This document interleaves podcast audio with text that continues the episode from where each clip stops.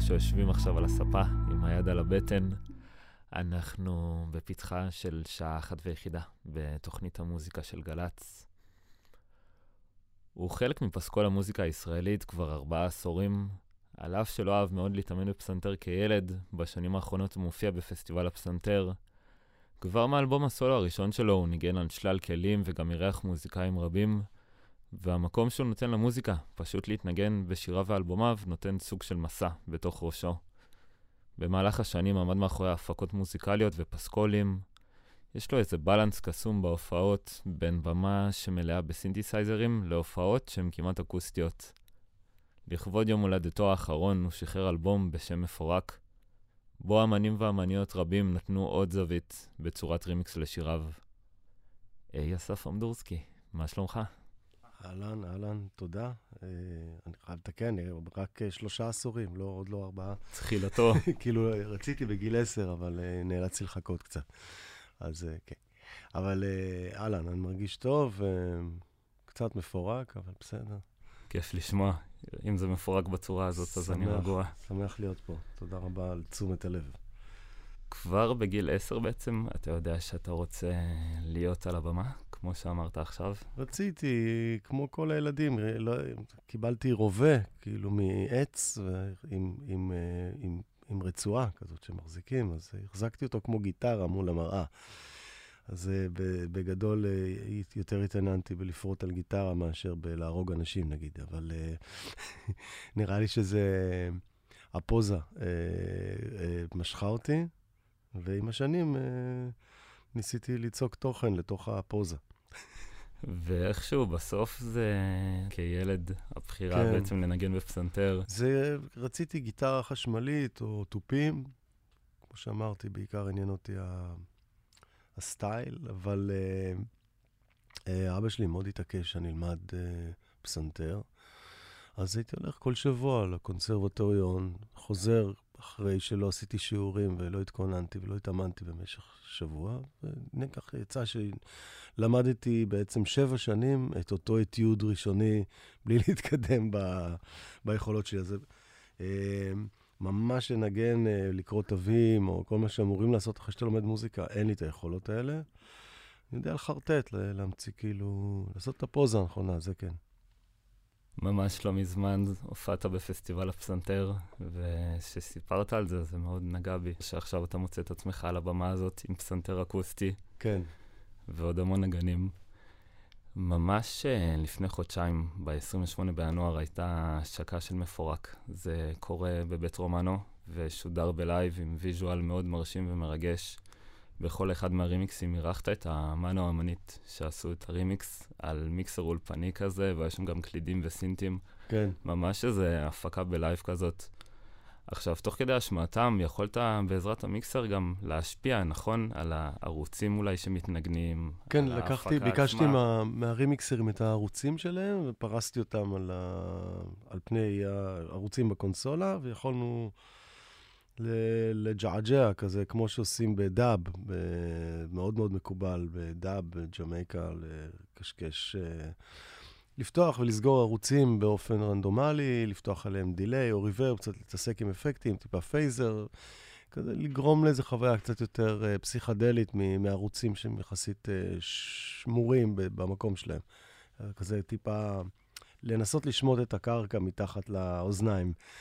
אה, אז זה, זה, זה ה setup שהעמדתי, במטרה לא להשתעמם, פשוט כי במקום ללחוץ play, אה, כמו די-ג'יי, ללחוץ play ולעשות תנועות עם הידיים באוויר, אז אה, ללחוץ play על כמה ערוצים במקביל, ולפחות תהיה מה לעשות עם הידיים. אז זה, זה מה שעשינו, ואם הזכרת את ה visual, אז, אז רק להגיד שמי שהכינה אותם היא אומנית ה video art נטלי פלדזמן, ש... עשתה איתי גם את הווידאוים במופע למנועים שקטים שעשינו. מדהים. ולגמרי הכניסו אותנו גם לאיזה סוג של מסע ביחד עם המוזיקה. כן, יש לה רגישות מדהימה, היא עבדה על זה כאילו בלי, בלי שידעתי. זאת אומרת, אה, באינקובציה שלה, ונפגשנו רק באירוע עם ה visuals. אה, עבדה על דעת עצמה, עשתה דברים מאוד מאוד יפים לטעמי גם. אז הייתה לך גם איזה סוג של הפתעה לצפות בזה אחרי זה ולראות לאן היא לקחה את זה תוך כדי. כן, כמעט, כמעט, uh, כמעט לא ידוע היה, כן.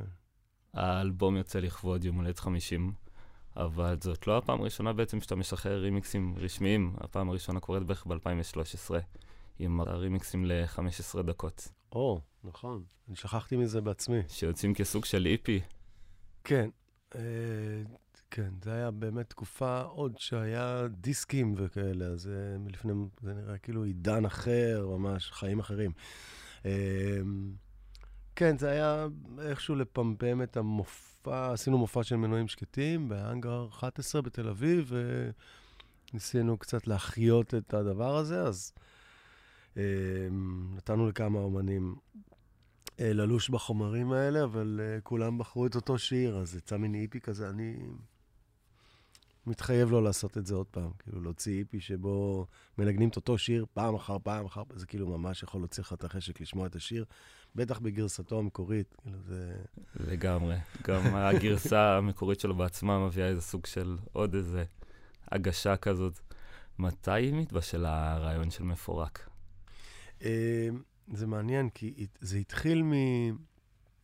אה, במקור, היה לי, אה, לפני שנתיים יצא השיר אה, הנצח הוא נצח, שגם אליו, הקליפ שלו זה היה נטלי פלדזמן, עוד, עוד מפגש שלי איתה, ו... וחבר בשם רונן סאבו, producer די big, ביקש לעשות לזה רימיקס, הוא עשה רימיקס, וזה שכב אצלי הרבה זמן, כי היה כבר מאוחר מדי בשביל להוציא את זה עם השיר המקורי, ו... וחשבתי מסביב לזה לתפור עוד רימיקסים. ולהוציא מן אלבום רימיקסים כזה, ולאט לאט, ככל שהצטברו עוד ועוד אה, אה, רימיקסים שהתווספו, אז דווקא הגרעין המקורי שסביבו נבנה כל הפרויקט, הרימיקס הזה של רונן צאבו לא נכנס לזה, ומה שנשארנו זה עם, עם דברים אחרים שכן היו אורגניים אחד לשני. Uh, אני רוצה גם להזכיר את אמיר אגוזי, שעזר לי uh, לערוך ובכל הניהול האמנותי של הפרויקט הזה, שהוא די.ג'יי שאני מאוד אוהב, עורך מוזיקלי שאני מאוד מאוד אוהב uh, ללמוד ממנו ולשמוע אותו. אה, אז נתתי לו להוביל, ו... ויצאו דברים מאוד מאוד יפים. עם זאת, אה, שניים, שלושה רימיקסים שבאמת היו הקור, הגרעין של האלבום הזה, ונותרו בחוץ, אה, אני עכשיו... אני, עכשיו אני כבר יודע איך אני הולך להוציא אותם, אז בקרוב הם, הם גם יצאו לאור, כל אחד בצורה שלו. זהו, כן. כיף לשמוע שמצפים לנו עוד כאלה בהמשך, עוד uh, זוויות לשירים שלך. אה, בחלקם היה אפשר אפילו לשמוע כלים מהמקור, וחלקם מרגישים יותר כמו הפקה חדשה לגמרי. איך היה לשמוע את התוצאה הסופית, או שהיית חלק מהעשייה איתם ביחד באולפן? אה, לא, לא, ממש לא הייתי חלק מהאולפן. אה, אנשים קיבלו ממני ערוצים, אה, חלקם הגדול אפילו לא נמצא בארץ, חלק מהיוצרים עבדו על זה ב... אני יודע, אבישג כהן רודריגז עבדה על זה כשהיא נמצאת בניו יורק. דורי מרד אקסס היה בכלל כרגע במקום אחר בעולם, הוא אפילו היה בכמה מקומות בזמן שעבד על זה, אבל לא פה. אה, אה, וגם אנשים שגרים פה, שלא רציתי להתערב להם. זאת אומרת, הם לקחו את הערוצים, תעשו עם זה מה שהולך, ממש, ההנחיה היחידה שלי הייתה, תדרסו. תדרסו אותי, תפרקו וואו. אותי, אל, אל, כאילו, אל תשתמשו בשום עדינות. והתחשבות, אני רוצה שתחשבו מה אתם הייתם עושים עם זה בלי שהייתי שומע. זאת אומרת, אל, אל תכוונו אליי לאוזניים, תעשו לכם נעים, תעשו לכם כיף, אני רוצה, אני רוצה שזה יהיה כמה שיותר רחוק מהמקור, כמה שיותר דומה לכם. אה, ובאמת, אה, רייסקינדר, שאחד הרימיקסים הראשונים שהגיעו, אה, הוא גם גר בגרמניה בתקופה הזאת, עדיין נמצא בגרמניה. זה הביא דבר שפשוט נשמע כמו רייסקינדר, או רד אקסס, נכון. שנשמע כמו, רייס, כמו, כמו רד אקסס, או, או יובי ריג'ויסר, שעשה משהו שנשמע כמו משהו שלו. אז אני נורא שמח על ההזדמנות uh, שהאנשים המוכשרים האלה שמו את היד על הערוצים והראו איך הם, איך, מה הם היו עושים. זה הכי רחוק ממה שהייתי יכול לחשוב. איך זה נשמע אם זה יוצא ב-2021 אולי גם? אה, אה, יכול להיות, כן. כן. למרות שיש פה איזה אלמנט של רטרוספקטיבה, זאת אומרת, אה, ברור שהאנשים האלה שמעו את השירים לפני כן, הם הכירו אותם, הם, לא יודע, הם גדלו עליהם, אבל זה ליווה אותם בתקופה מוקדמת יותר בחייהם, וכשהם באו לזה כיוצרים, הם באו לזה מזווית אחרת מאשר אם הם היו יוצרים את זה בעצמם. זאת אומרת, זה משהו שמלווה את החיים שלך לאו דווקא כמוזיקאי פעיל, ואז כשאתה בא לפתוח את הערוצים, אתה מסתכל על זה בזווית אחרת. זה קרה לי גם בעבר, בתקופות יותר מוקדמות, לפני בערך 20 שנה הייתי עוסק uh, הרבה ברימיקסים. גרתי גם באמריקה, ועשיתי רימיקסים לחברות תקליטים אמריקאיות, ויצא לי פתאום שמגיעים לשולחני uh, ווקלים, ערוצי שירה של, של אומנים שממש גדלתי עליהם, או נורא נורא הרצתי אותם, ופתאום אתה שומע את הערוץ הזה חשוף, אתה שומע את כל הפגמים, את כל מה שבכלל לא, אה, לא רצית לדעת, כאילו, מה שנקרא too much information. אה, ואז אתה מתעסק עם הערוצים האלה, ואתה לומד לבנות אה, את הדבר הזה יחד איתם, בהיעדרם. זאת אומרת, הם לא נמצאים בחדר, ואתה מנסה לגרום לזה להיות יפה. אז אה, זו אולי פעם ראשונה שאני באמת משחרר ונותן... אה, לאחרים? כן, נותן לאנשים להיות לגמרי אה, חלק מה... מכל כן. העשייה הזאת של אסף כן, אמדורסקי. להיות רק ערוץ ביצירה שלהם. אה, לכן, כמה שלקחו את זה מאוד רחוק, אני מאוד נהניתי. מייקי, מייקי חורש עשה עבודה מדהימה על... שדות צהובים. כן. לגמרי. אני נורא אוהב את זה שזה שונה, נורא אהבתי את זה שזה לוקח לעולם שלו, ו... ככל שהאנשים בתקליט הזה לקחו לעצמם יותר חופש אמנותי, ככה אני יותר עף מזה. זוהי פולנסקי עשתה רימיקס לכוונות רעות, שיצא במקור באלבום שלך, צד א', ב-2011. אז בואו נשמע את הרימיקס ונחזור לדבר אחרי.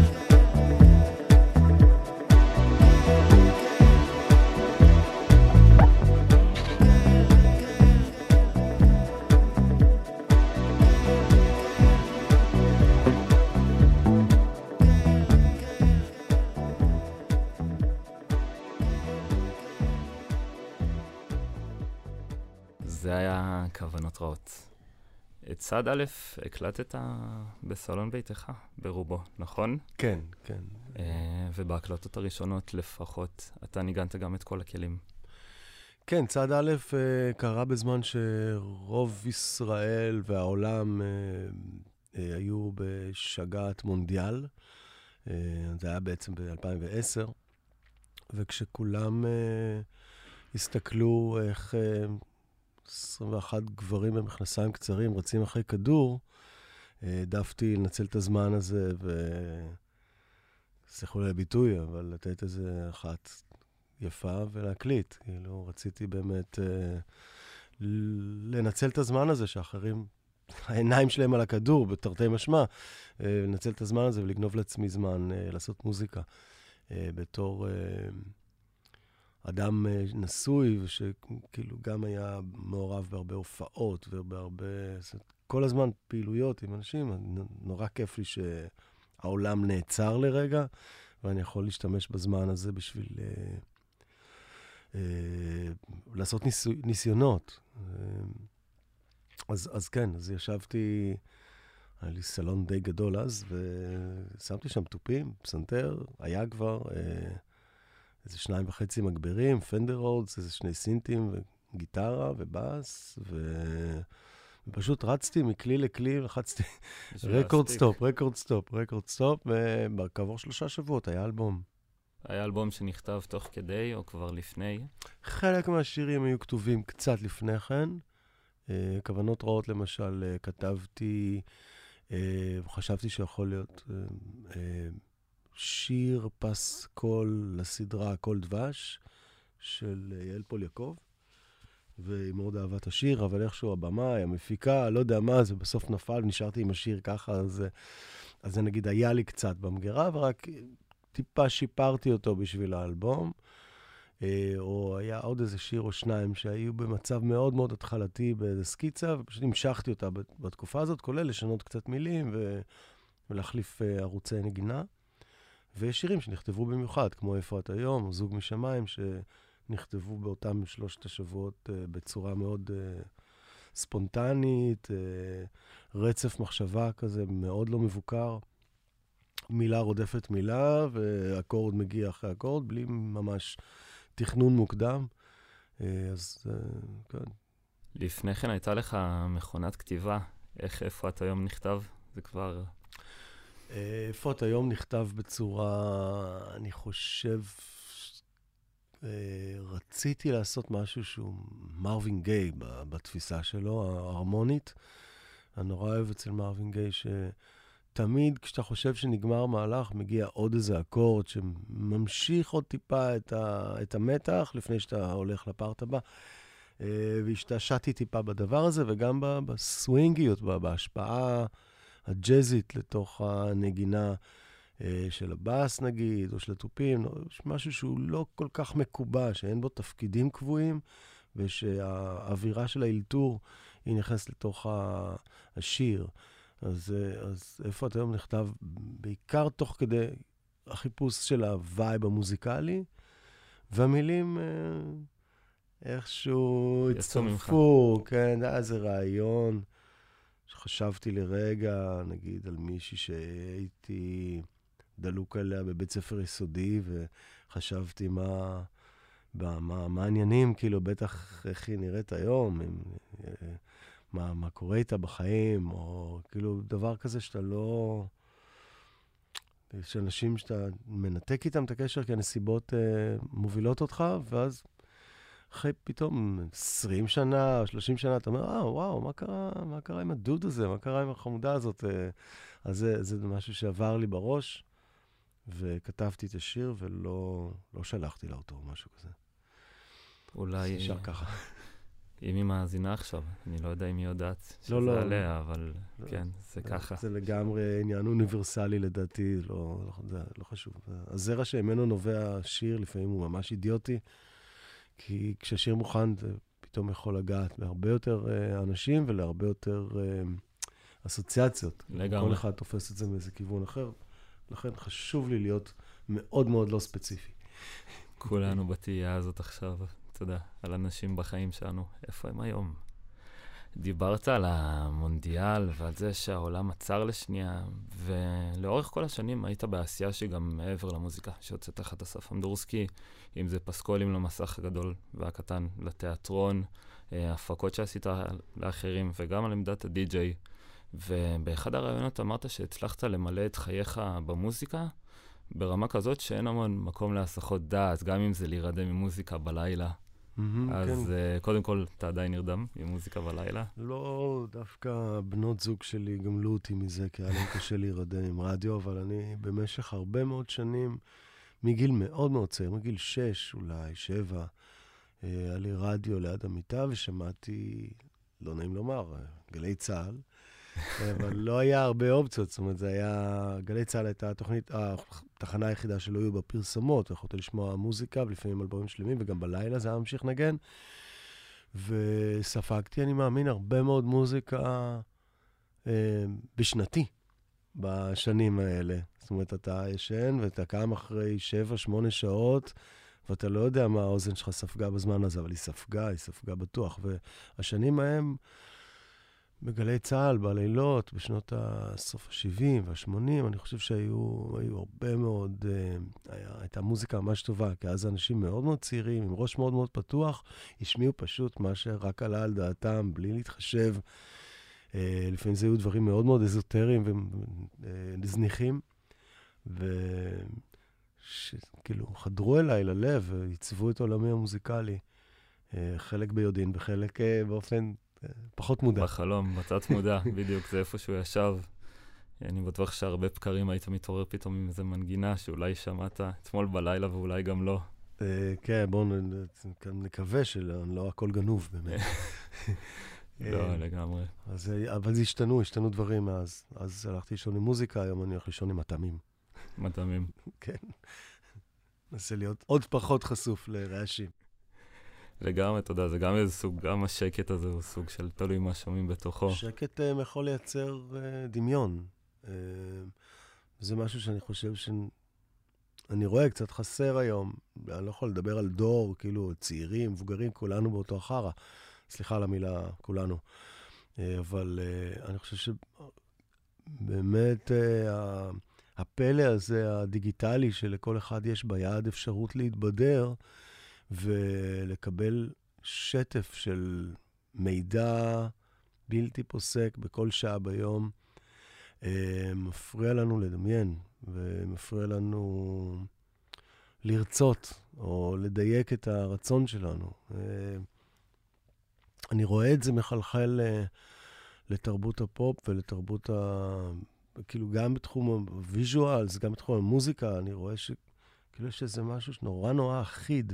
כולם כאילו עושים את אותן תנועות ושומעים את אותם דברים, וכן, מתקשה באמת למצוא דברים מקוריים, ואני חושב שחלק מהעניין זה גם הפחד, ההתמכרות ל... לכל הזמן להיות תחת איזה שטיפת מוח אה, דיגיטלית מוזיקלית, או אתה יודע, אם זה אינסטגרם או טיק טוק, אני חושב שיש דברים מדהימים שם. אבל העניין הוא שכאילו, יש גם דברים מדהימים שלא קיימים בעולם, ורק, אם, ורק אם, תש, אם אנחנו נצליח לשהות ברגע של דממה, שקט, השבתת מנועים, אה, אז, אז יהיה אפשר לדמיין מה חסר לנו, במקום אה, לייצר עוד ממה שכבר קיים. את חלק מהקליפים שלך אתה ביימת, ואפילו יש אחד שגם צילמת. מאיזה מקום זה בא? בעצם לבוא ולביים פתאום קליפ או לצלם אפילו. כן, לא יודע, קיבלתי מצלמה, התלהבתי לאללה, זה היה באמת לפני עשר שנים, אה, העניין הזה של להחזיק אה, משהו נורא קטן ביד, אה, דיגיטלי, שיכול למלא מבחינת רזולוציה ואיכויות ועדשות, למלא את הפונקציה הזאת של, כאילו, פעם, כשאני התחלתי בשביל לביים, בשביל, בשביל שללהקת יהיה, יהיה קליפ, אז חברת הקטעים הייתה צריכה לשים המון המון כסף, ואז זה נהיה כבד, כי הרבה אנשים מחליטים. והפך להיות דבר נורא נורא לא אינטואיטיבי, נורא נורא לא ספונטני. כי כשאתה שם הרבה כסף, אתה צריך לתכנן המון. ואהבתי משהו בספונטניות הזאת, של להחזיק מצלמה ולצאת ולאלתר, ואחרי זה לצאת עוד פעם ולתקן, ולעבוד תוך כדי הלוך חזור מול, ה... מול, ה... מול המסך של העריכה. זה עניין אותי, עניין אותי לערוך קצת, עניין אותי הקומפוזיציה, עניין אותי הצבעוניות, עניין אותי הקצב, אני חושב שזה חלק מה vision המוזיקלי, זה גם להראות קצת איזה, כאילו לחבר את זה למקורות השראה אולי ממקומות אחרים. במקור, כאילו, תמיד ציירתי כשהייתי ילד, ו... והעניין הזה של צבע, קומפוזיציה, משהו שהפסיק לי בגיל תיכון. למדתי שנה אחת בטל ילין, ציור ואמנות פלסטית, ועקב ריבוי שליליים נזרקתי משם, ובעצם מ- מהגיל הזה, מכיתה י' בעצם, ועד לא מזמן, נמנעתי מלגעת במכחול או פרון, או... אז מבחינתי, לעשות שלום עם הצד הזה של הוויז'ואל, זה... זה תיקון וזה משהו שכאילו קיים בי והיה מודחק הרבה מאוד שנים, אז זה הרגשת שאתה שם מאחורה את כל השליליים האלה ואת כל המילים האלה שאולי נטמעו בך, כמו השליליים בתלמה ילין? הרגשת שזה ממקום כזה גם? לא הייתי צריך לשים את המוזיקה מאחור כשאני מצייר. זה, זה בעיניי עוד דבר, כאילו עוד... עוד טכניקה לעשות יפה בעולם, כי תכלס... אה, לגמרי. אנחנו כמוזיקאים אה, נעים בין שתי אופציות, או, או לחכות משהו שכבר שמענו, או לחפש משהו של, שאולי קיים לנו רק בדמיון ולא קיים כרגע בעולם. ובשני המקרים אנחנו בסך הכל מבקשים להקל את הכאב ולהקל על המצוקות שבחיים ללא מוזיקה וחיים ללא אמנות, ולייצר אלטרנטיבה קיומית, אלטרנטיבה מציאותית, אה, על ידי אה, צלילים וצבעים, שזה, אני חושב שזה, זה, זה, כאילו, זה, זה, זה יכול להפוך לאובססיה, אבל תמיד זה בא ממקום אה, של שליחות, של לייצר עולם יותר יפה. כן, מהעיניים של בעצם גם שלך וגם של מי שמסתכל או שומע או מאזין. עשו רימיקס לשיר כוכב מתוך האלבום מנועים שקטים, שיצא ב-1999.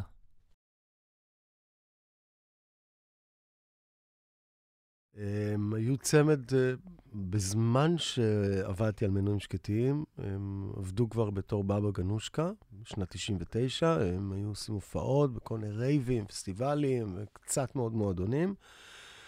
אה, ומאוד אהבתי, א', אותם אחד-אחד, אה, עדיין אוהב, אה, וגם את האנרגיה המוזיקלית שהם היו מצליחים לייצר, משהו מאוד מקורי שזז בין אווירה של רייבים וטכנו לבין,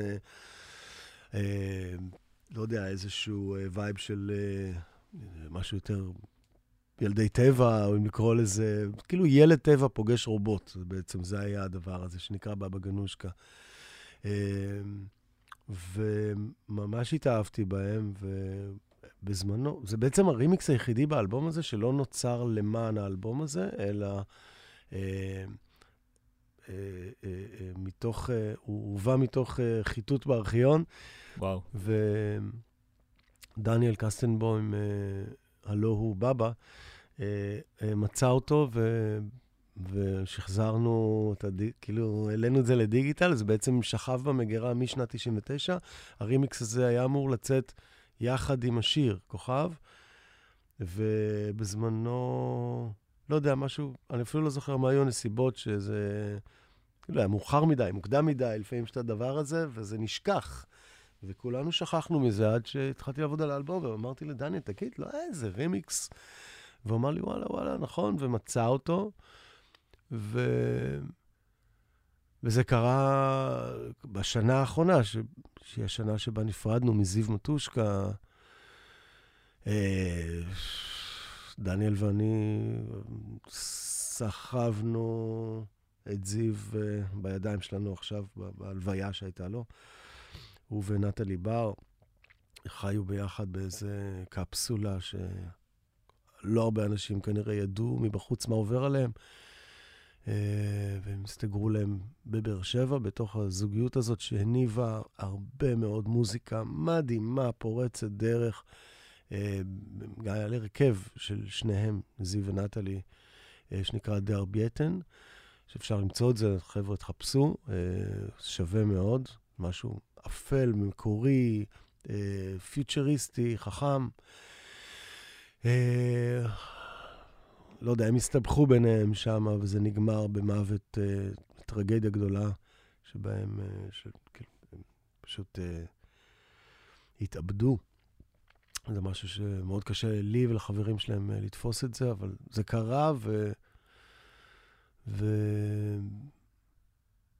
זהו, זאת אומרת, מבחינתי השילוב של הרימיקס הזה באלבום הזה, הדבר שהוא מעבר רק לערך המוזיקלי, אלא גם עוד איזה, עוד פינת הנצחה לזיו המוכשר והמדהים, שיצא לי לעבוד איתו שנים אחר כך, אחרי בבא גנושקה, הוא היה אה, חלק מהצוות שלי באולפן, היה לי אולפן שנקרא ביאליק 4, בתחילת שנות האלפיים, והוא היה הטכנאי הראשי שלי ושל יוסי פרץ שם, ועבדתי על הרבה מאוד פרויקטים, בין, ה... בין השאר, אה, אני יודע, אלבום של אה, אריק סיני, אלבום הרימיקסים של שלמה ארצי שעשיתי, עזר לי להפיק, אני יודע, את דברים של אה, שרונה ודניאלה פיק, ודברים שעשיתי למיכל אה, אה, רעייתי דאז, מי שנקראת היום מיכל אמדורסקי. ו... והיינו שותפים להרבה מאוד פרויקטים מוזיקליים. הוא היה טכנאי מדהים, אדם מדהים, מוזיקאי, מעורר השראה וטיפוס מיוחד ביותר.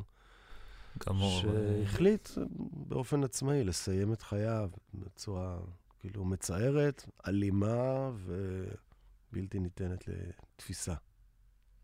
היה גם מורה דרך לרבים שישבו פה בתוכנית הזאת וסיפרו עליו מאז שזה בעצם קרה.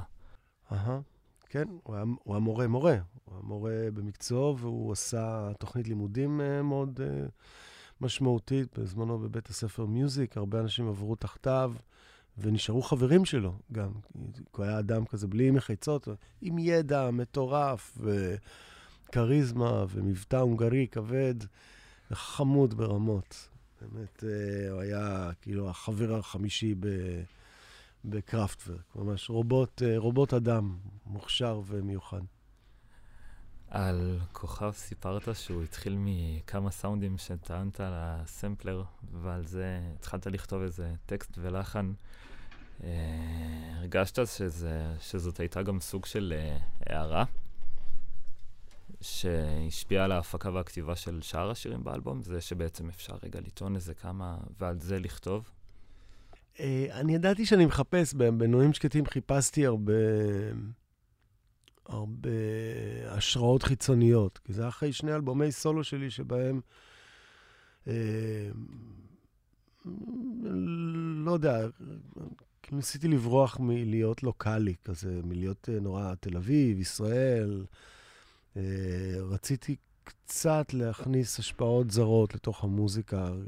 מאוד הושפעתי אז ממלקול אה, מקלרן, המנהל של הסקס פיסטולס, שעשה קריירת סולו בלי להיות ממש זמר, אבל הוא הצליח לשלב ראפרים מהברונקס עם... עם כל מיני הקלטות אה, של שבטים באפריקה וכל מיני דברים שבזמנו, בשנות ה-80, היו מאוד חדשניים. אז באמת זה היה לידתו של הסמפלר. ואני, איזשהו, כאילו, הרבה שנים אחר כך, לקראת סוף שנות ה-90, אה, הבנתי שהמקום הזה של הסמפלר חייב, חייב לקבל uh, תפקיד מרכזי באלבום כדי להיות, uh, להפסיק להיות um, אומן נורא נורא ישראלי תל אביבי שממשיך להופיע בלוגוס וברוקסן, אלא לפתוח את הראש. ל... כאילו לפתוח את המזגן, אם אפשר לומר, לטיפה, טיפה למגר את הלחות התל אביבית ולהכניס טיפה דמיון. אה, אה, וכזה, כמו שבקזינואים בלאס וגאס ממריצים את האנשים, מפמפמים להם הרבה חמצן, ואז הם נשארים ערים יותר זמן, אז רציתי עוד קצת חמצן לתוך המוזיקה שלי. ואני חושב שההזדמנות הראשונה שקניתי את הסמפלר MX2, הוא הגיע עם, אה, עם floppy disk, עם כל מיני דגימות של מפעל. ואיך שחיברתי אותו במידי ל sequencer, ו... והתחלתי לבדוק דיסקט דיסקט. אחד הדיסקטים הראשונים היה דגימות של כלים הודים. אמרתי, או, או, תודה רבה, זה בדיוק מה שהיה חסר לי. טבלה. קצת, אה, כן, טבלה, אה, לא סיטר, אבל איזשהו כלי מיתר כזה שהוא טיפה, אה, כמו עם סאונד כזה מזמזם. ו... והפריסט הראשוני הזה, ש, שפשוט עלי, עלה על ה, עם הפלופי דיסק, עלה על, ה, על, ה, על הרם, אה, שיחקתי איתו קצת, והתגלצ'תי אה, כזה עם, ה, עם, ה, עם כל מה שיש לסקוונסר הפרימיטיבי של אתרי להציע לי. אה, עם כל מיני 32יות ו-64יות ושבירות של קצב. אז כאילו זה כבר היה jungle אז בעולם, זה היה ארבע שנים אחרי אלבום הפריצה הגדול של פרודיג'י, Sound of the Jilted Generation, שזה כבר אלבום שני, כשהראשון כבר עשה מהפכה, והיה כבר את גולדי, והיו כל מיני דברים שמאוד מאוד חזקים, ו Photek כמובן, והרבה דברים של, שקשורים לתחום הזה של ביטים שבורים, מה שנקרא breakbeat ו jungle ו drum and bass, אז ניסיתי קצת לעשות משהו שהוא טיפה קצב שבור, אבל... להשתמש דווקא בסאונדים הודים, ולא, ולא עוד פעם לדגום את אותו לופ שכולם דגמו, של ג'יימס בראון, Funky Drummer. אז רציתי טיפה לפתוח את, ה, את האוזן ואת המרחבים, כשאתה מדמיין משהו, לדמיין באמת מרחבים... מאווררים. אה, אה, כן, של הודו אולי, או לא, לאו דווקא רייב. ו...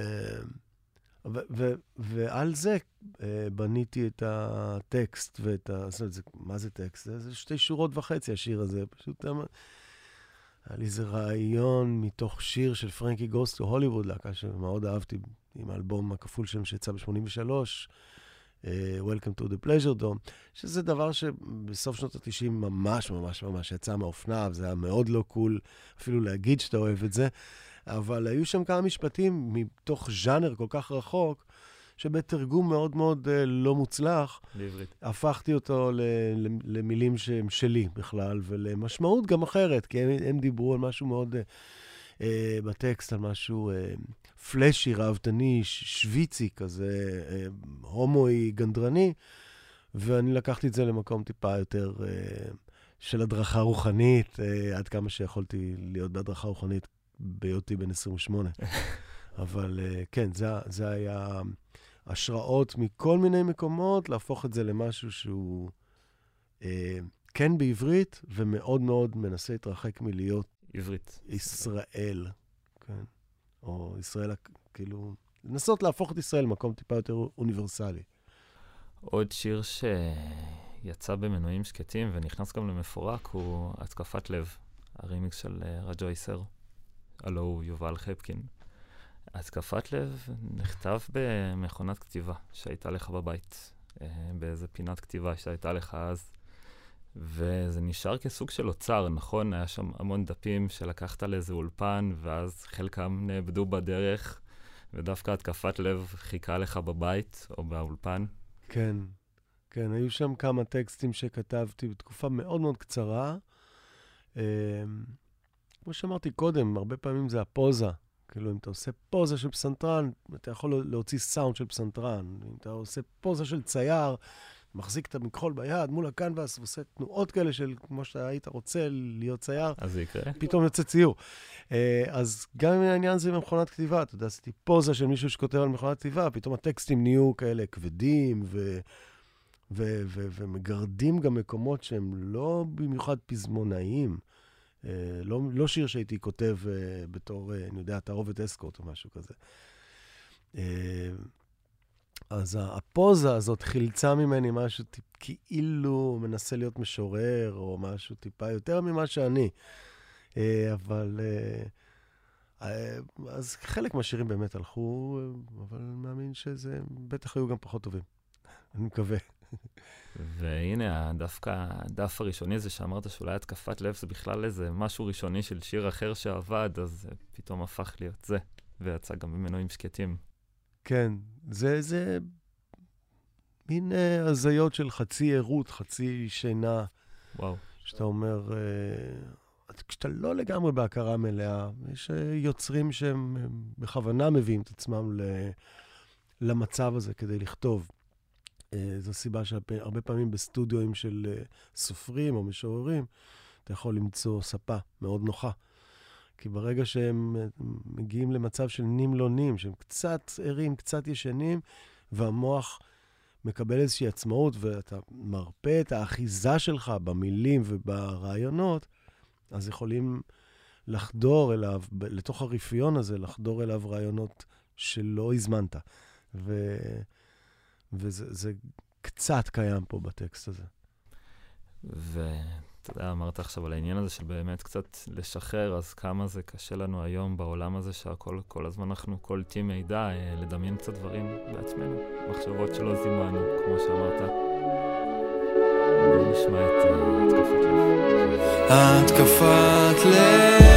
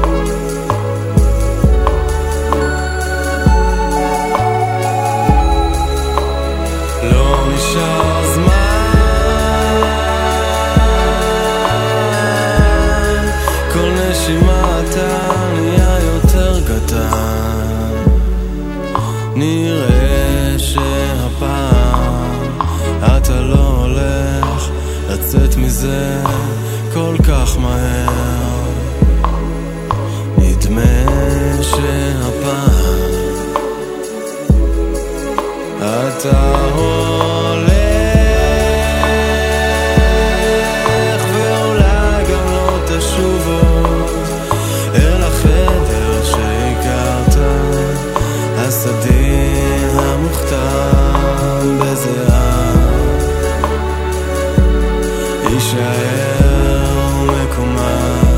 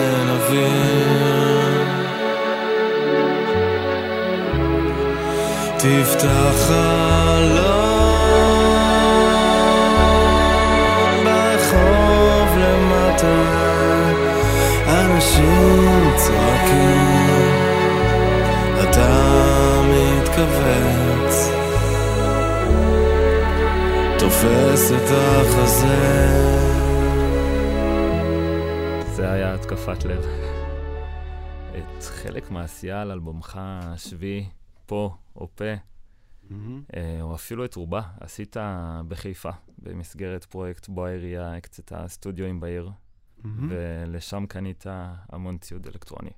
אה, לא הרבה ציוד, האמת. רק היה לי... בעצם זאת, זה המפגש הראשון שלי עם ה Ableton Live, קניתי את ה Push, את ה controller הזה שלו, ש, שבו אני מצליח לנגן על מקלדת שאני לא יודע איפה היא מתחילה או איפה היא נגמרת. זאת אומרת, זה לא כמו פסנתר, שאתה יודע שיש לך את השחורים ואת הלבנים, ואתה יודע איפה דו דיאז כבר הרבה שנים, אז אתה, היד כבר הולכת למקומות הידועים. אז על ידי. השימוש ב controller, שיש לו טכניקה טיפה שונה, הצלחתי להפתיע את עצמי קצת ולייצר דברים רנדומליים, שקצת כמו שתיארתי קודם את אה, כוכב, אה, שאתה, כשאתה פוגש טכנולוגיה חדשה, אתה מייצר מעצמך גם אה, בעצם אולי רגשות חדשים, או כאילו הטכניקה מייצרת את האווירה. אז, uh, אז היה, כן, זה היה גם, זה כיף להניע את הגלגלים אחרי הרבה שנים שאתה עסוק ב... יודע מה אתה עושה, אז אתה מזמן טכניקה חדשה בשביל... Uh, אה, זה תרגיל טוב נגד הסתיידות ונגד אה, דימנציה. ו... אולי גם איזה קיבעון מסוים כזה. וזה, וואו, ישבת מול תוכנה חדשה לגמרי. אתה זוכר גם רגעים של תסכול, או רק של סקרנות? אז של... זה מתחיל מתסכול, אוקיי. וזעם. וואו. אה, אבל אתה צריך להרגיע את עצמך. למזלי, היום יש את היוטיוב שמאפשר לך באמת להיכנס בצורה די מהירה. אה, להרבה פתרונות מהירים. כאילו, פעם הייתי באמת צריך להתקשר להרבה אנשים, תגיד, איך עושים עם הזה, ואיפה הכפתור, למה זה, לא, למה אני לא רואה את הזה? ועכשיו אתה פותח את היוטיוב, אתה מקבל איזה חצי שעה הדרכה, ואתה נהיה חכם בכמה שנים, בתוך חצי שנה, חצי שעה. אז, אה, אז עברתי קצת על סרט, סרטוני הדרכה, והחכמתי, ויישמתי, ומהר מאוד הבנתי שאני, כן, אני בזון, אני, אני על זה לגמרי, והיה לי נורא כיף. יש בזה משהו מאוד מאוד uh, אינטואיטיבי בתוכנה הזאת, שמייצר uh, תוצאות שנשמעות כבר די משכנעות בשלב מאוד מאוד מוקדם של העשייה. אז כמובן שזה סכנה, כי זה יכול להביא לעצלות מחשבתית, אבל... Uh, אם אתה יודע שהמטרה שלך היא חיפוש, אז אתה תצליח גם לא ליפול למקומות הנוחים האלה. זאת אומרת, אה, לחפש עוד קצת לפני שנוח באוזן. לאתגר את עצמך, כמו שאתה עשית פה. אה, וואו, היו לך נסיעות מתל אביב לחיפה וחזור כל פעם, אולי שהיית נוסע... כן, אתה שם זוג אוזניות אה, ברכבת, רכבת ישראל. היום אין את הקו הזה, הם כאילו די אה, זינו את זה, לא הבנתי מה קרה שם. אין, כאילו, ניתקו את חיפה פתאום. אז, אה, ואומרים שזה ייקח כמה שנים. כן, כבר עד שהצליחו לחבר את חיפה, אני לא מבין מה... מה האינטרס פה? מי, מי עומד מאחורי הדבר הזה? אולי חיפה תקום מחדש עכשיו, מי יודע? עיר אה, לא ממומשת. אז אה, איזה מחשבות מלוות אותך שם בכל הנסיעות האלה? חושבים על האלבום, חושבים על הדרך, חושבים על, לא, על זה שאני הולך להגיע לאולפן עכשיו. כי זה היה המון אה, זמן. אה, זה נחמד, נחמד. קודם כל, אה, לצאת מהסביבה הבטוחה והרגילה שלי, שזה, כאילו, אני תל אביבי כל חיי, למעט איזה שנתיים בניו יורק, אני כל הזמן בעצם שורה באותם האזורים. אז זה היה נחמד. גם הייתי ברובע הטורקי, שזה אזור עם האוכל הכי טעים בארץ, אני חושב, והיה שם פיתויים רבים אה, בעיר התחתית. אה, וזה היה כאילו, בהתחלה ההשראה שלי הייתה האלבום אה, של, אה, של גריימס, אה, שיצא ב-2011, איך זה נקרא? אה, Colors אולי? אני לא, לא בטוח שזה נקרא, כן? יכול להיות. Uh, שקראתי על זה שהיא, בשביל להגיע לדבר הזה, היא גם, היא סגרה את עצמה לכמה שבועות וחייתה על צום של מיצים וזה, וואו. ואמרתי, וואלה, אני אעשה את זה, אני אצום, אני אגיע לתודעה uh, רוחנית יותר גבוהה, ואז הריח של הבורקס מלמטה הרג לי את כל העניין. מנצח הכל. לא הצלחתי לצום דקה. אז כאילו, במקום לצום, טחנתי בורקסים, ועליתי במשקל, ו... כן, לא, לא, לא הקרבתי מספיק. אני מרגיש שגם uh, באיזשהו מקום... אני שומע את החוסר ההקרבה הזה באלבום. אני מרגיש שזה אלבום שלא מספיק... Uh, לא, לא שאני מכור לסבל, אבל כאילו... Uh, לפעמים uh, עושים מעקפים בשביל uh, להגיע לנקודה טובה, והדרך עדיין ארוכה. אז אני מרגיש שבאלבום הזה, פה, פה, uh, שהוא... אולי, אולי זה, אה, זה אלבום שנעשה לאורך זמן ממושך מדי. אה, אני, על זה אני קצת מצטער. האלבום אה, בסופו של דבר יוצא גם דרך סוג של סטארט כזה, מאוד מאוד מגניב, אה, שאנשים יכלו לבוא ולקחת חלק באלבום של אה, אסף אמדורסקי. אה, לגרום להכל לקרות. כן. אה, תראה, זה, זמן, זה היה זמן אה, מאוד uh, מוזר, ב... אנחנו מדברים על אמצע העשור הקודם, כן, 2016, נכון. כבר כאילו, לא ממש uh, קורה העניין הזה של דיסקים, ועוד לא לגמרי קורה הווינילים, ואני כזה תקוע עם... הדפסתי גם וינילים וגם דיסקים, וגם uh, כאילו הופעות, uh, אני כאילו הגעתי לגיל כזה בעייתי, כאילו, לדעתי, שבו אתה כבר לא מספיק צעיר. Uh, בשביל למשוך קהל צעיר להופעות, ואין את האדרנלין הזה של כאילו, "מ, וואלה, זה עכשיו, זה עכשיו, זה הדבר החדש, אתה כבר לא, אתה כבר לא הדבר החדש. ואתה עוד לא מספיק זקן בשביל להיות קלאסיקה, זאת אומרת, אני לא אריק איינשטיין או חווה אלברשטיין או אה, משהו, משהו שטיין, בשביל להיות, אה, אתה יודע, כזה מספיק זקן בשביל שאנשים יבואו ויגידו, טוב, זה מוסד. אה, אז, אז תפס אותי בנקודה מבלבלת, האלבום הזה. אני עדיין כזה אכול, אה, קצת פוסט-טראומטי לגביו. מהאלבום הזה, כן, מכל התקופה הזאת. אני יכול להגיד שכן. אחד השירים האהובים ביותר באלבום אה, הוא שדות צהובים. מייקי חורש עשה לו רימיקס ממש ממש מעניין ומיוחד, שכבר הספיק גם להתנגן ברחבות. בוא נשמע אותו, ונחזור לדבר אחרי.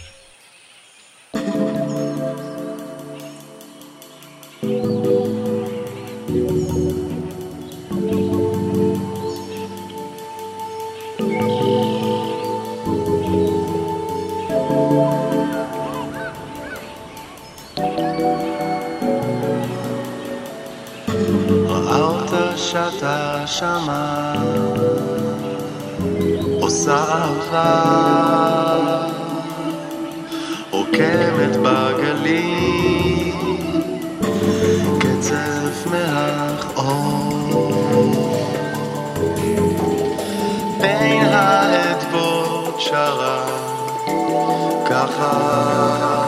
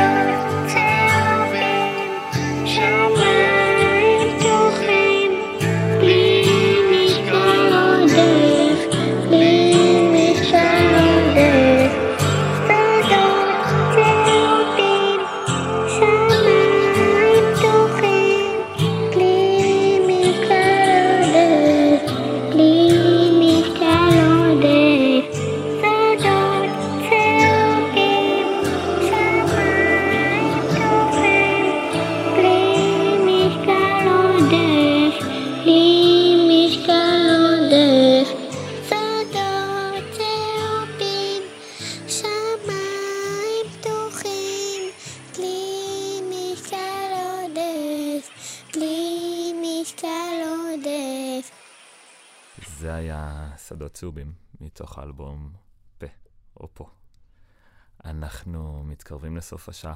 שוב שלום, אסף אמדורסקי. אהלן.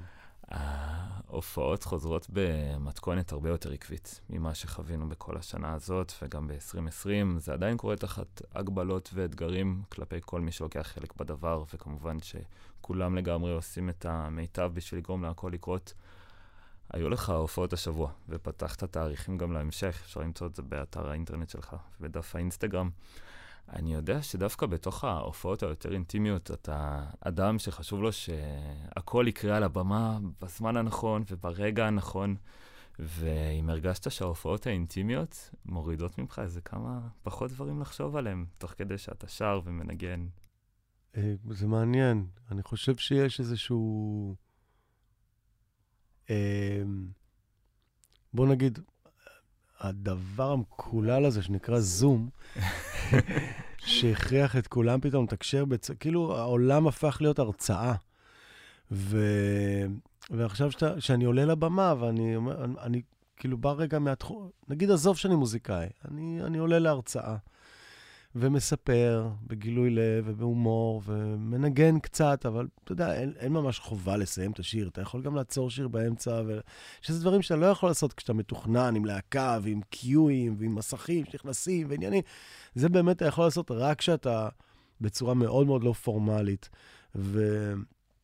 וממש השבועות האחרונים, שאני בהם פוגש קהל ברחבי הארץ, אני רואה שהדבר הזה, הבלתי אמצעיות הזאת, היא, היא, כלי, היא כלי חדש והיא כלי אה, יעיל מאוד אה, לייצר בו הפתעות מוזיקליות לעצמי ו... ולייצר בו תקשורת חדשה עם קהל. אני מרגיש שזה כאילו איזושהי עליית מדרגה. מעניין יהיה לראות איך אני אתרגם, אם אני אצליח לתרגם את האווירה הלא פורמלית הזאת, המשוחררת, גם להופעות אני כבר חושב על זה. כשנגדל חזרה, כשיהיו הופעות עם אה, אה, יותר אה, גדולות, זה יותר מורכב, כי זה הרבה אנשים, זה תקשורת וזה תכנון. איך אפשר לתכנן את הבלתי מתוכנן? איך אפשר לייצר את הספונטניות על הבמה גם בממדים האלה? אבל זה באמת כבר עובר לי בראש. אז הייתה לך עכשיו איזה סוג של uh, הרגשה כזאת של אתה לבד על הבמה, וזה כזה, אתה יכול בעצם לבחור לעשות את השירים שלך בצורה שאתה רוצה, ופחות לצפות שהכל באמת יקרה בדיוק אותו בזמן ובאותו רגע. לא, זה גם, יודע, גם... פותח את זה לדיון, אתה יודע, אני אחרי שלושה שירים כבר אומר לקהל, אוקיי, אתם יכולים לבקש שירים. זה, אני יכול לעשות מה, ש, מה שבא לי באותו רגע. אה, אני לפעמים שוכח לנגן שירים שתכננתי, או אני באמת זורם עם האווירה. אה, ומנסה להכניס, כי יש לי רפרטואר, טפו טפו, השתלם להיות זקן. אה, נהיה לי המון שירים, הרבה יותר שירים ממה שאני יכול לנגן בהופעה אחת. אז אני יכול להרכיב את ההופעה על המקום. כזה, זה כמו טבח שיש לו מזון פלאס רחב כזה, שיש לך את כל המרכיבים פרוסים, ואתה מסתכל על הלקוח, או על הפציינט, אה, או על הסועד, או על הקהל, ומנסה להבין מה הכי מגניב עכשיו, ומאלתר על המקום. אז, אה, אז זה יכול, זה נחמד שהגענו למקום הזה שאני יכול לעשות את זה, שיש מספיק קהל שמכיר מספיק חומרים שלי כדי שאני אוכל לשלוף לא רק אה, לעיתי מיינסטרים, אלא שירים שהם גם התחבאו מאחורי השורה הראשונה. ולנגן אותם בעיבודים יותר פרומים. אני מביא איתי גם קצת סינטים ומכונות תופים לדבר הזה, אפילו שזו הופעה לכאורה אקוסטית, אבל אה, אני מכניס גם כמה צפצופים וכאלה. ב-2008 אתה מוציא את אלבומך החמישי, הרי את, שכולל בתוכו את רכבת לצפון, שמתחיל מאלתור באחת החזרות עם הלקה, נכון? דווקא אה. מאיזה סוג של כזה, איזה פיל של גיטרה שמתפתח. אה, כן, זה התחיל עם איזה משהו. היה לי הרכב שחשבנו לעשות הופעה הופעת מחווה אה, לשנות ה-80 וללהקות של אה, שנות ה-80, כמו יחידה טיפול נמרץ והקליק, ועשינו חזרות, זה היה כבר ממש נשמע טוב.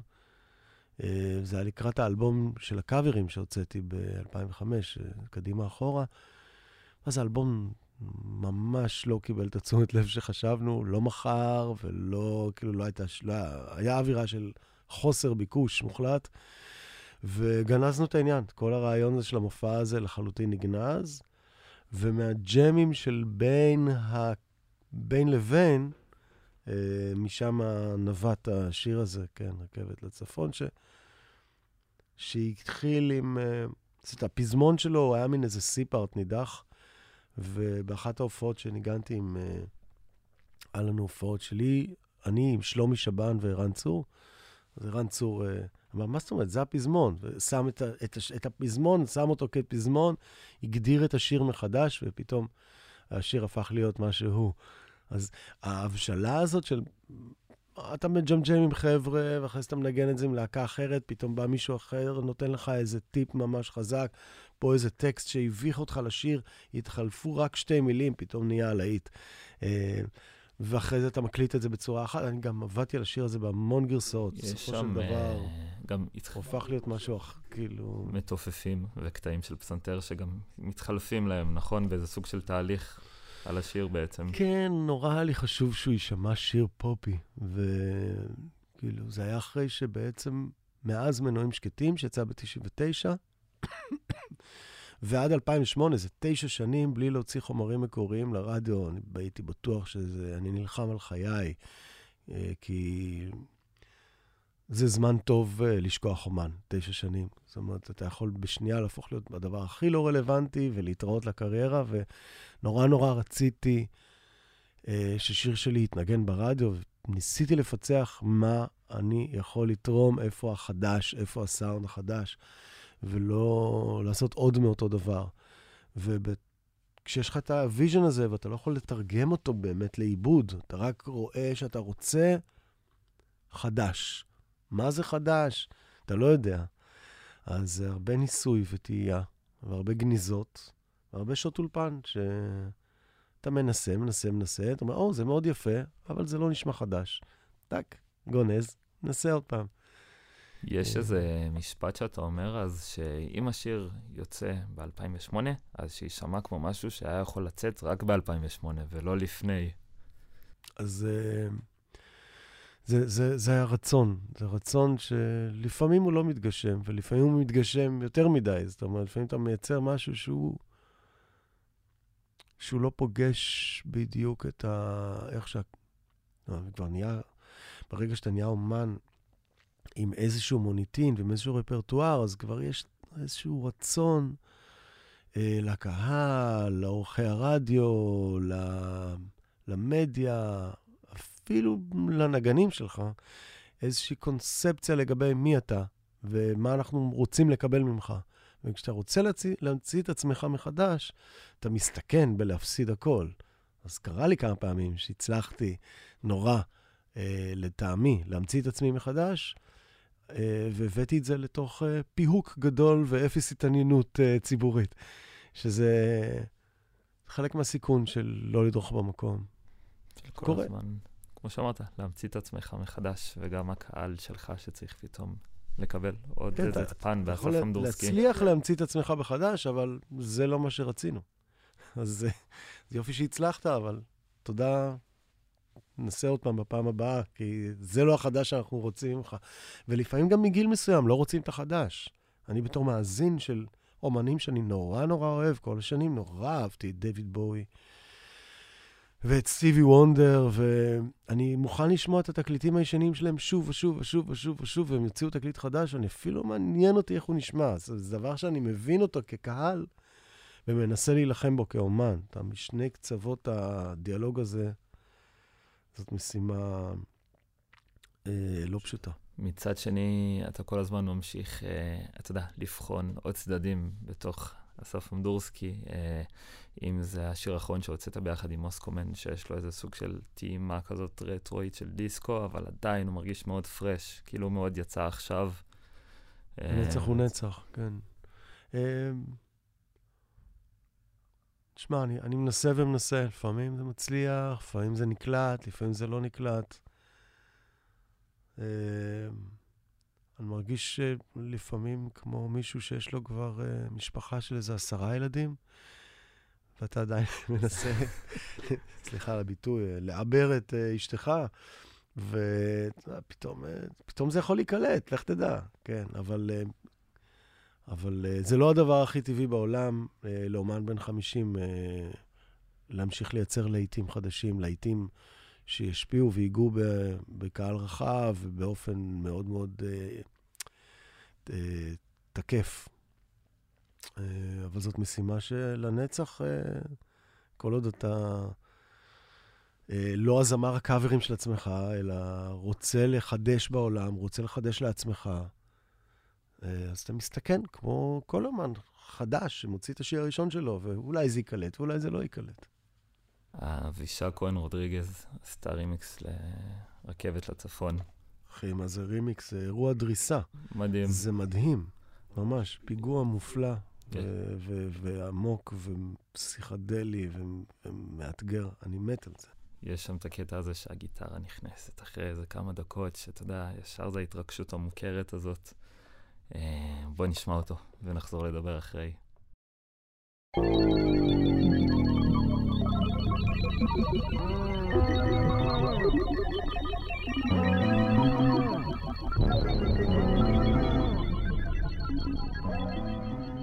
Thank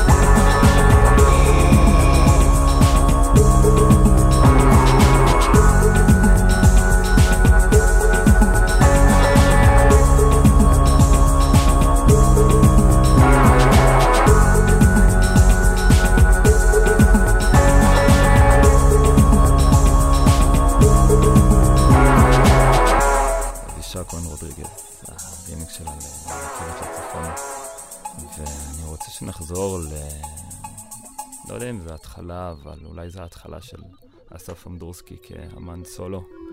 ב-1994 אתה מוציא את אלבום הסולו הראשון, לא בחרת את השם, אסף אמדורסקי. ואיזה מסע זה היה, שההקלטה שלו בעצם קורית לא בדיוק עם תמיכה של חברת תקליטים, נכון? יש שם איזו פגישה בהתחלה ומשהו מתפספס. אני, אני תמיד רציתי להיות עצמאי, אף פעם לא רציתי להיות בחברת תקליטים, והדרך שבה אסקוט התגלגלנו להיות חתומים בחברת תקליטים היא גם איזושהי דרך לא דרך. אה, זה התחיל מזה שג'אנגו ואני קנינו סרטי ההקלטה והזמנו זמן באולפן, ו... והקלטנו לבד, בלי תמיכה של חברת תקליטים, ואחר כך אה, נגמר לנו התקציב בעצם, והיינו חייבים לאולפן איזה 500 דולר או משהו, ביקשנו מהם שישמרו את הסרטי ההקלטה שם, ואנחנו נאסוף כסף ונחזור אליהם. ואז ניסיתי להבין אם אני יכול לארגן את עד ארצי, שייתנו לי איזה חוזה הפצה, שבמסגרתו הם ישחררו קצת כסף, אני אוכל לגמור את המאסטר. ונהיה הבעלים של המאסטר, אז תמיד עניין אותי להיות אה, בעל השליטה ובעל ה... אה, זאת אומרת, בתערובת אסקוט אני הייתי אמנם צעיר, אבל כבר חייתי שלוש שנים כאדם עצמאי. זאת אומרת, אני מגיל 16 וחצי חי ללא תמיכת ההורים. ו... וידעתי שאם אני רוצה לצאת ממעגל הזה של להיות רוחץ כלים, עוזר טבח, אה, עובד במועדונים, ובאמת להתפרנס מהמוזיקה, או לפחות, לא יודע, לפחות לתת למוזיקה לממן את המוזיקה, ולא להביא את הכסף ממקומות אחרים, אז אני חייב להיות הבעלים של המאסטר, כדי שהתמלוגים מפה ומשם ומשם יצליחו אה, להיות אה, קופה שבעזרתה אתה יכול לייצר את האלבום הבא. וכבר כבר כנער, בן 17-18, ידעתי שאני רוצה להיות הבעלים של המאסטר, והלכנו לעד ארצי לבקש uh, uh, תמיכה, ו... ואז חיים שמש אמר, בואו בואו בואו בוא נעשה את זה רגע, תורידו את הלחץ, בואו ננסה לייצר פה מהלך יותר גדול. אה, אני רוצה להחתים אתכם בחברה, ותעשו קאבר לשיר של אבא של אסף, שימו את גברת לוין. ו... ובסוף, כשכבר הצלחנו להגיד לחברת הקדימה, אוקיי, אנחנו שווים את זה, אתם מוכנים, אתם הולכים איתנו, והם אמרו, יאללה, נלך איתכם. ואז באתי לפדות את הסרטים אה, שהיו באולפני הרולד, וגילינו שהקליטו על הסרטים שלנו. אה, ג'ינגלים. ומחקו לנו את הערוצים האלה, וואו. שעבדנו עליהם, אתה יודע, עם כל הלב. אז בסוף התקליט של תערובת אסקוט, החדר האינטימי, אולי תבוא נח... איזה נחמה, האגד, כל השירים האלה, הם בעצם אה, גרסאות קאבר, הם הפעם השנייה שהקלטנו אותם. הפעם הראשונה נמחקה, וזה בעצם אלבום רימייק. האלבום של תערובת אסקוט הוא אלבום רימייק שנעשה כעבור שנתיים, עם אותה להקה כמעט, באולפן אחר עם טכנאי אחר, וב... אולי גם אווירה אחרת. וגם ב state of mind כבר, של, אה, של כאילו, זה שירים שכבר התגלגלנו איתם שלוש שנים, זה לא היה דבר חדש בשבילנו. אה, ואז כשבאתי לעשות את האלבום הראשון שלי, אחרי שאסקוט נשחקו תחת גלגלי חברת התקליטים, והם לא רצו, ואנחנו בעצם כבר הותשנו לגמרי, אז uh, שירים שהיו אמורים להופיע באלבום השני של תערובת אסקוט, הפכו להיות להיטים מאוד גדולים בקריירה של ירמי קפלן, או של ג'אנגו, או שלי. אז השירים, אהבה חדשה, יקירתי, העיר הגדולה, זה שירים שהיו אמורים להיות שירים של תערובת אסקוט בכלל. וכשבאתי לעשות את האלבום שלי, הסולו, הראשון, אז ידעתי שאני אעשה הכל בשביל לא להתגלגל עוד פעם להיות חתום בחברת תקליטים. אני מתחיל את המהלך ואני אסיים אותו. אם זה אומר להמשיך לעבוד במועדונים ולרחוץ כלים ולעבוד כשיפוצניק, אני לא מוותר על הדבר הזה. ואני והטכנאי דדי טל, שהיה שותף איתי בהפקה המוזיקלית של האלבום הזה, היינו נוסעים לאולפן שנתן לנו מחיר יחסית צנוע, בהרצליה היינו נוסעים 45 דקות כל כיוון, והמתנה, וזה, שורפים ימים רק על תחבורה ציבורית, ו, אה, ולא התייאשנו. זאת אומרת, זה היה מסע מאוד מאוד סיזיפי, ושאמור לשבור אותי. אבל בעצם רק אה, חישל אותי והפך אותי לעוד יותר, להוכיח לעצמי שאני נורא נורא נורא רוצה להשלים את המהלך הזה. אמ, אז הרבה מהרצון להוכיח שאני מסוגל, א', לסיים את המאסטר בעצמי, ב', אה, לחדש לעצמי ולא להישמע כמו תערובת אסקוט או כמו אף אומן בן גילי באותה תקופה, אמ, הצליח אה, לייצר את האלבום הראשון הזה, שהוא באמת, אה, אני חושב, אני חושב שהוא נשמע שונה. הצלחתי, הצלחתי לייצר סאונד אחר. דיברת גם על האולפן, שבעצם אה, מצאתם איזה אולפן, אז בתוך התקציב הזה נכנס גם אה, להביא נגן, שנגן רק ליום אחד, כי אין תקציב ליום אחריו, אז הם מגיעים ליום אחד ופשוט מקליטים את הקטעים שלהם. אני גם היום uh, מאמין בזה. אם יש לך נגן מוכשר ושמכיר את השירים, אין, למה לא להקליט הכל ביום אחד? אין בעיה. אתה יכול... Uh, הוא, הוא, הוא בא משפריץ את כל היכולת שלו, עם ההבנה שלו. הרבה פעמים המפגש הראשון של נגן, זמר, מוזיקאי, עם, עם השיר, אתה רוצה את זה מוקלט על, ה, על המיקרופון. כי אחרי זה זה כבר נהיה דברים אוטומטיים, פחות התרגשות. אתה רוצה את ההתרגשות הזאת, אתה רוצה את הסכנה, את הריח הזה של רגע, זה, זה, זה יצליח או שזה יתפרק לנו עכשיו באמצע הטייק? ואת זה אני רוצה את להקליט. הפעם הראשונה הזאת בעצם. בטח, ה- ה- ה- המפגש החדש הזה, הריח של... מהפלסטיק, חדש, כן. שולי רנד לוקח חלק uh, מאוד משמעותי בתקליט, נכון? אתה דווקא מהפן של הטקסטים, אז תיארת את זה שחיפשת סוג של במאי נכון. לטקסט, לאלבום. נכון, כי ידעתי שאני לא רוצה, אני לא יכול לקבל מרות של מפיק מוזיקלי, כי היה לי vision אה, מוזיקלי, אה, ידעתי מה אני רוצה לחבר, את העולמות של אה, השפעות של היפ-הופ, עם כתיבה של מוזיקה ישראלית, עם צ'לו, עם ג'אז, עם רוק, עם נויז, עם כאילו מסוניק יוס ועד מיילס זביס, איך, איך, איך הופכים את כל הדבר הזה לאמירה אחת. יד, ידעתי שאני, שום מפיק מוזיקלי שאני אביא לא, לא יהיה... את מה שאתה כבר יודע או מרגיש. כן, המ- המעטפת המוזיקלית, רציתי להשאיר אותה בידיים שלי. זה היה לי חשוב לדעת שאני, שאני שם. אה, אבל כזמר, היה לי חוסר ביטחון מאוד גדול לעמוד מול מיקרופון ולדעת שאני נותן את האווירה הנכונה לטקסט, או... זאת אומרת, הי- הי- הייתי צריך פה שותף, ופניתי לשולי רנד, שהיה אז אה, שחקן מאוד מוכשר, ודן טורן סיפר לי עליו שאולי זה הבן אדם בשבילי. הוא קלט ששנינו, יש לנו ראש קצת דומה, ושידך בינינו. התקשרתי לשולי רנד, אמרתי לו, היי, מדבר אסף אמדורסקי, קיבלתי את הטלפון שלך מדן טורן, תסכים להיפגש איתי, אני רוצה אה, את העצה שלך. ונפגשנו, והשמעתי לו את המוזיקה, והוא על המקום, שלף מהשרוול, יש לו עברית מדהימה, והוא ידע בדיוק מה, מה הבעיה איתי ואיך וואו. לפתור את זה, והוסיף לי מילים אה, ופתר לי המון אה, סוגיות, וליווה אותי ואת קרני בהופעות, ששנינו רק אה, מופיעים, אני עם האקוסטית ועם הצ'לו בשני קולות. הוא מלווה אותנו בהופעות ומדריך אותנו כמו דרמטורג בתיאטרון, אה, איך ל- ל- לייצר איזה מינימליזם שהוא גם, אה, גם עשיר, עם ה- איך לייצר מהמינימום הזה את המקסימום.